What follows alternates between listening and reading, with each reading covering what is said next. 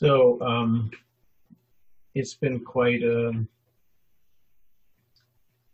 I don't know, an, an eternity. just been about a week or two here. And um, there's, a, there's just, I just want to acknowledge there's just so much that we are all holding. I was saying in an earlier meeting last week, it felt like, you know, the whole, our, you know, my whole world was turned upside down and I was involved with a lot of um, work at Insight Santa Cruz to help get things online uh, and many other things. We have to acknowledge Larry Corvus, who did so much, and Kim Allen to help do Zoom mentoring, and, and Linda Kittle for so much work that's being done to get us online. And it's wonderful that here we are. It's very amazing.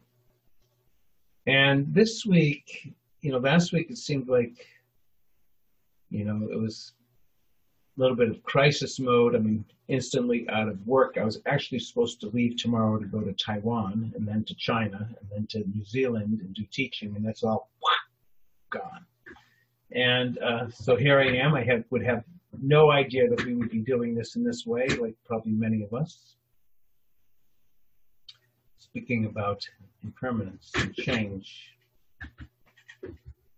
And, you know, this week, it, uh, it's kind of a weird thing to say that this is like the new normal, because it's a weird new normal. It's like um, connecting with the internet and seeing you all here, though it is incredibly wonderful. Um, yeah, I think if there's any uh, investments, investing in Zoom and Netflix is probably a good deal at this point. But um, not that I'm endorsing that.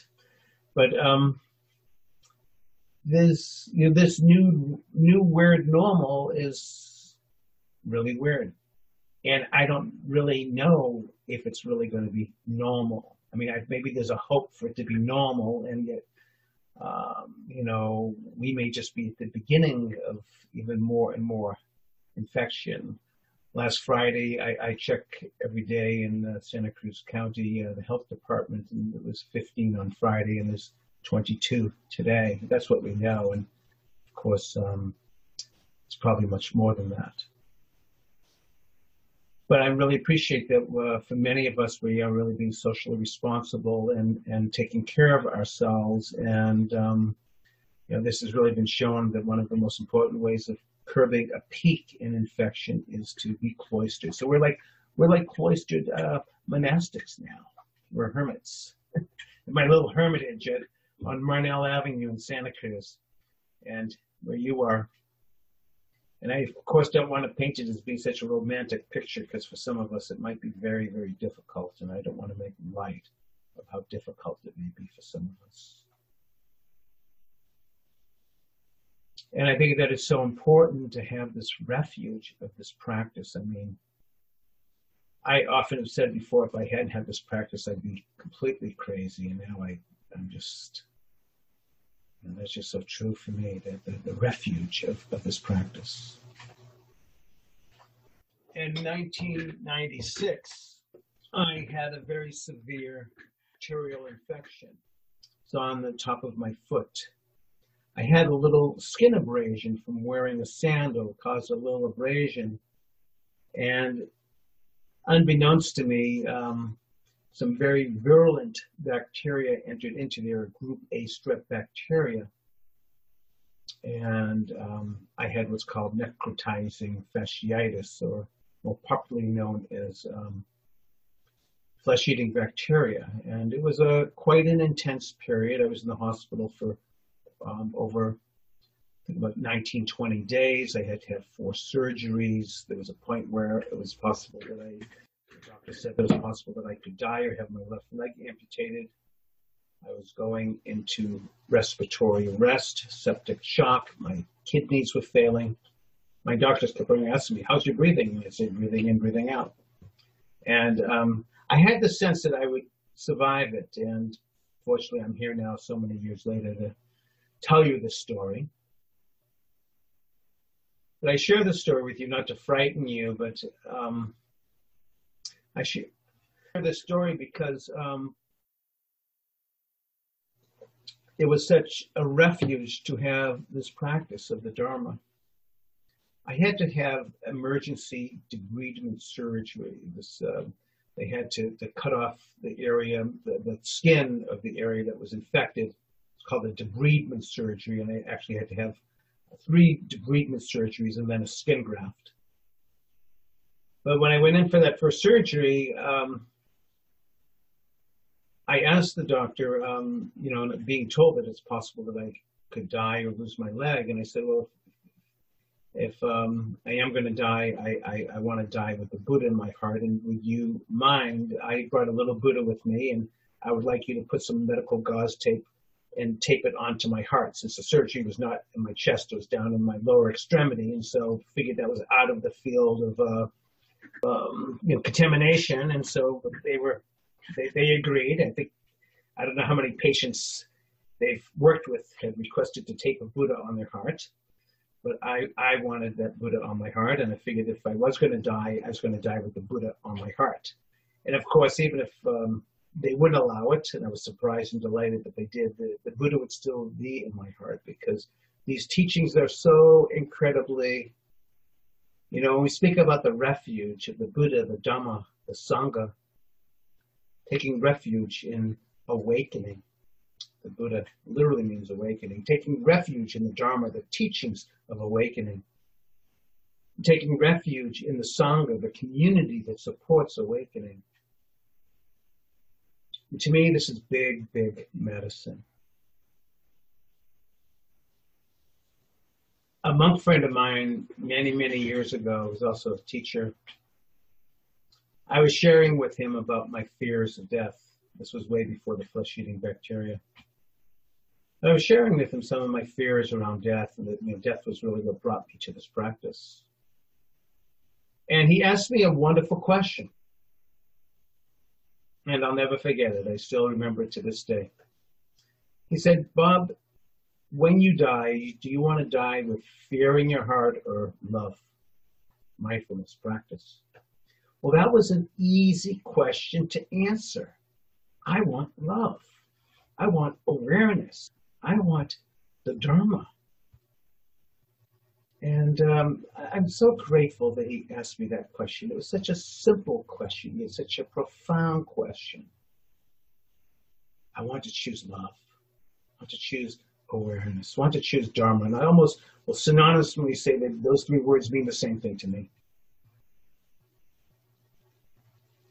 So here we are in a time of profound fragility and uncertainty. And this new normal may not be normal at all. It's maybe some illusion of normalness because, you know, we don't know.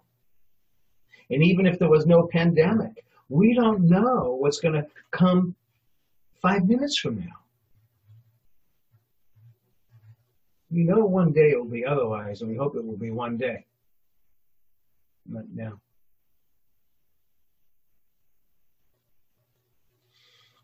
I think it's very important for us in our that we with this practice that it become great refuge. Refuge in awakening, the teachings of awakening, the community that supports awakening. Now, I also think it's very helpful, particularly in these days, to to be embodied, to that this body can be our refuge as well. Like when we see that we're, you know, really getting um, activated to, oh, awareness recognizes activation, and then what resources do I need to help stabilize? And often it's to stop, to become present, to breathe in, to breathe out, to feel the contact of the body, so again and again, may we use our practice as a resource to come back into the moment, particularly when we can get into a catastrophizing loop, of fear frenzy, and you know it takes us out of our body. I love what um, I like to call him Saint Yoda. He's from Star Wars, that little Jedi master that says that fear leads to the dark side of the Force, and there's a lot of wisdom in those movies. But the fear, the, to me, the fear does lead to the dark side because fear pe- feeds upon fear and creates more fear. And to me, that powerful antidote is awareness and love. And that once we become aware that there's fear, we can see it, we can name it, we can transform it. And there's a very beautiful story in the Dharma about when Siddhartha Gautama was on his vigil for awakening, becoming the Buddha. And Mara, who was the tempter, saw that Siddhartha was getting closer and closer to this profound awakening. And for whatever reason, Mara didn't want this to happen. And so gathered together this, this like thousands of soldiers with arrows and they were, they stretched back the bow and released the arrows, and all the arrows are coming towards Siddhartha, who's just sitting very still, very awake, very present. And he looks straight into Mara's heart and straight into the arrows. And he says, I see you, Mara. I see you, fear. Undisturbed, in balance, the heart filled with awakening. And the, the metaphor is that all those arrows came very close to the Buddha, then they just turned into lotus blossoms, and then they just came to the ground. And there's such a beautiful story of the power of love, the power of awareness that can transform the fear. I had the image of just even one single illuminated candle in the darkness of the night dispels all of the darkness around us. So this power of, of illumination, the power of love, the power of awareness, the power of truth dispels the darkness, dispels fear, dispels a sense of separation, disconnection, isolation. So I really want to remind you all of coming back into the body. And even right now, just for a moment, pausing, feeling into this, as the Buddha would call it poetically, this fathom long body. Sensing and feeling into the body now.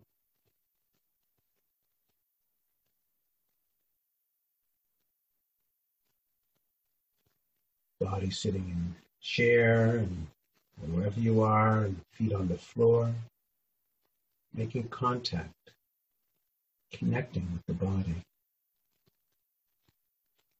connecting with the breath, and just perhaps connecting with each of the senses, mm-hmm. bringing awareness into the eyes, into the nose, into the mouth, into the ears, into this body.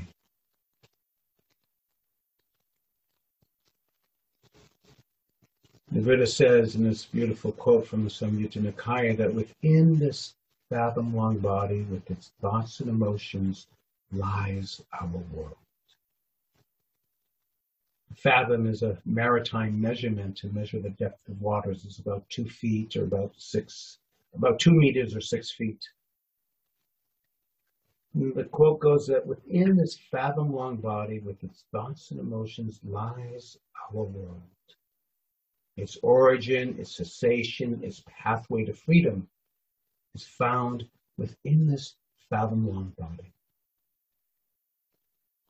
Martha Elliott, she says that our history is here inside our body, and our body is our storehouse of all of our learnings and thoughts and experiences. Our history is here inside our body. So sensing and feeling into the body, this fathom long body, awake and present.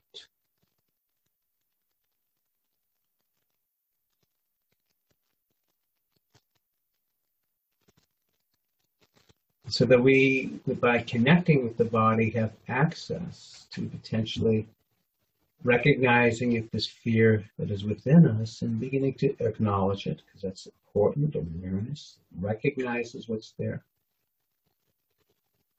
And that recognition and that knowing can begin to dispel that fear, helps transform it into love.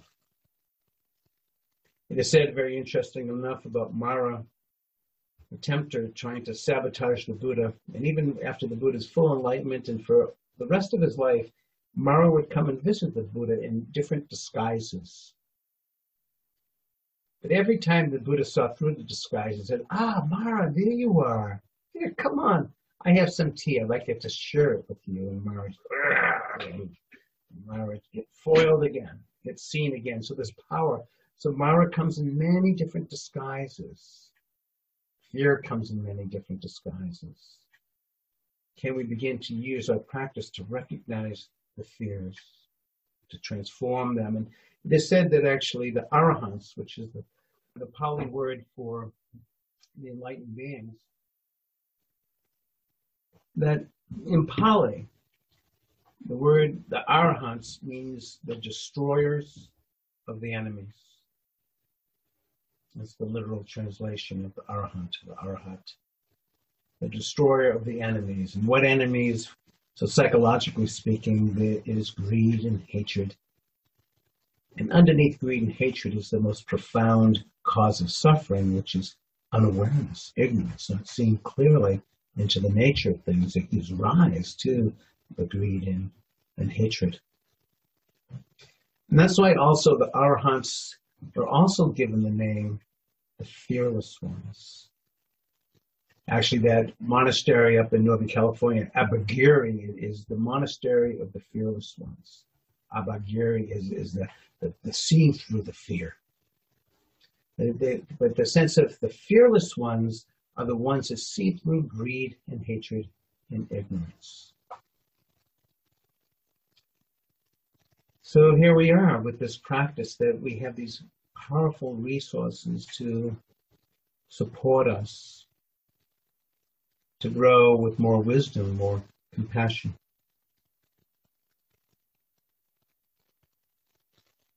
So may we never underestimate these powers of loving kindness.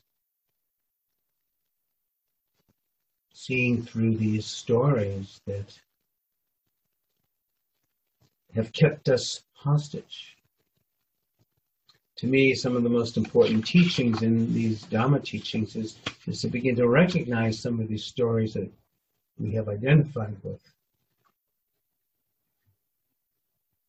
To experience more peace than we ever could imagine.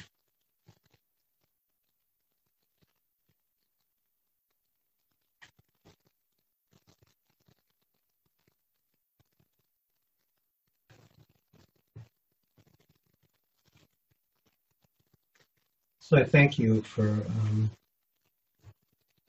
your attention. And I really want to just um, encourage for all of us to you know, come to insight whenever you can, whether it's through the internet or hopefully someday back in the room. and um, but that we, we can support one another. The Buddha often spoke about that the Sangha is the whole of the holy life, the Sangha, of the community, the whole of the holy life. So we're here to support one another. And if any of you are feeling that you would like some more support, you can go onto the website. Can contact any of the teachers or to get some you know, support. And, um, and of course, we have many, many sits that are happening here.